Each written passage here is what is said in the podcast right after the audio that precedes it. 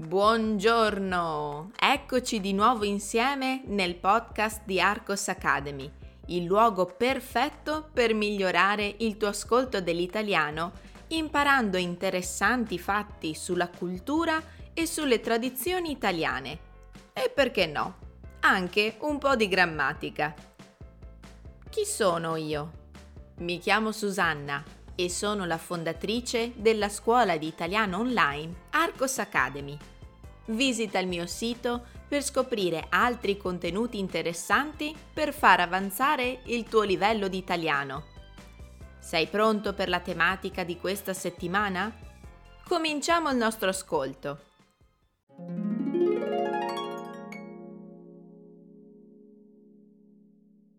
Michelangelo e i medici si dice che mentre Lorenzo il Magnifico passeggiava nel giardino di San Marco, l'accademia di artisti che lui stesso aveva fondato e sostenuto, notò un giovane scultore che aveva realizzato una testa di fauno, un personaggio mitologico, con dei denti perfetti. Lorenzo fece notare al giovane scultore l'irreale dettaglio. Un vecchio fauno non avrebbe mai potuto avere una dentatura così eccellente in men che non si dica, Michelangelo riuscì a modificare realisticamente i denti della scultura, rompendoli e rovinandoli.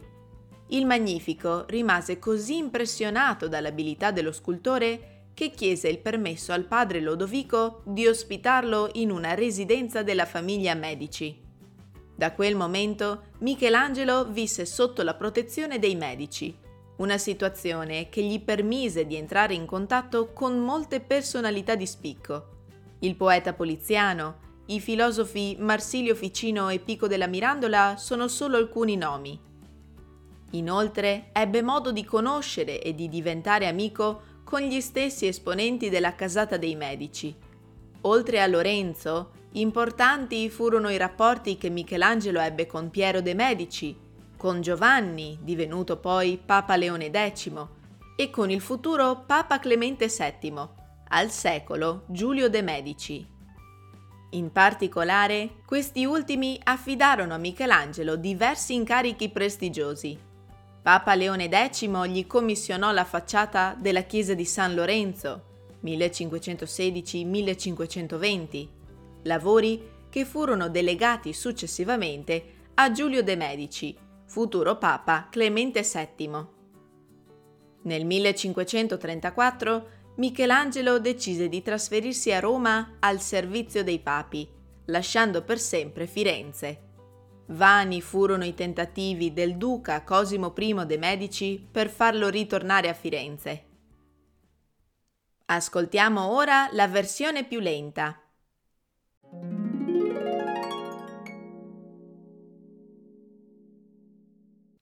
Michelangelo e i medici. Si dice che mentre Lorenzo il Magnifico passeggiava nel giardino di San Marco, l'Accademia di Artisti che lui stesso aveva fondato e sostenuto notò un giovane scultore che aveva realizzato una testa di fauno, un personaggio mitologico con dei denti perfetti. Lorenzo fece notare al giovane scultore l'irreale dettaglio.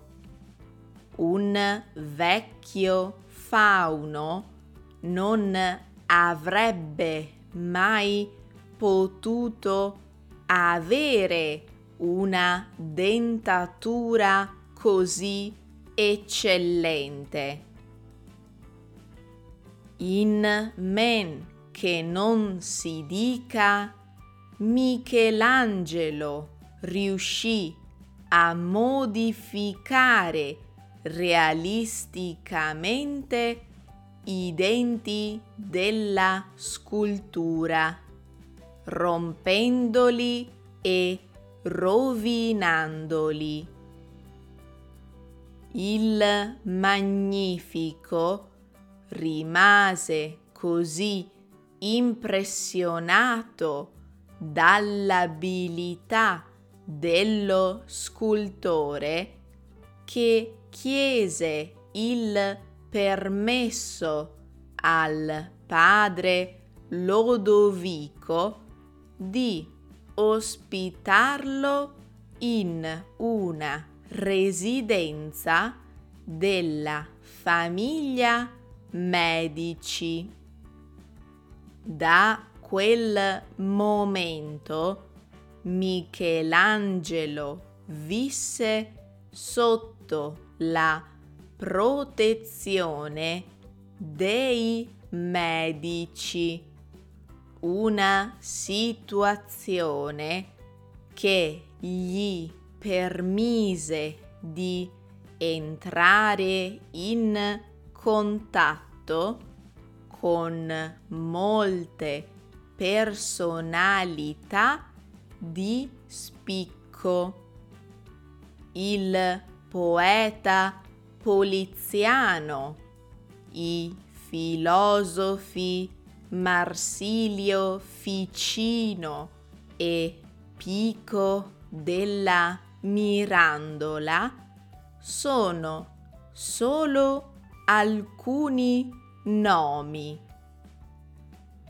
Inoltre ebbe modo di conoscere e diventare amico con gli stessi esponenti della casata dei medici.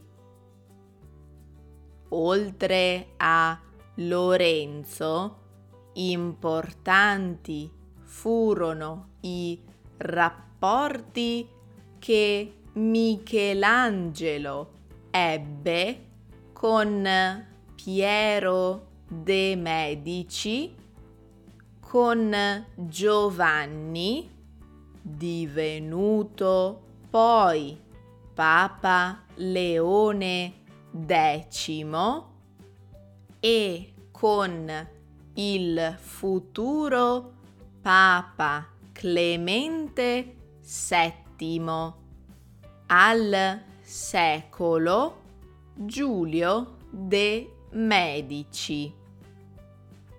In particolare, questi ultimi affidarono a Michelangelo diversi incarichi prestigiosi. Papa Leone X gli commissionò la facciata della chiesa di San Lorenzo 1516 1520 lavori che furono delegati successivamente a Giulio de Medici, futuro Papa Clemente VII. Nel 1534 Michelangelo decise di trasferirsi a Roma al servizio dei papi, lasciando per sempre Firenze.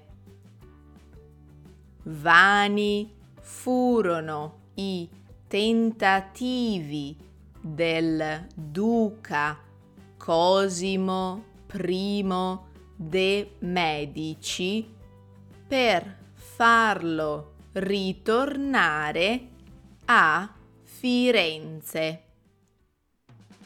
Prepariamoci a rispondere alle domande.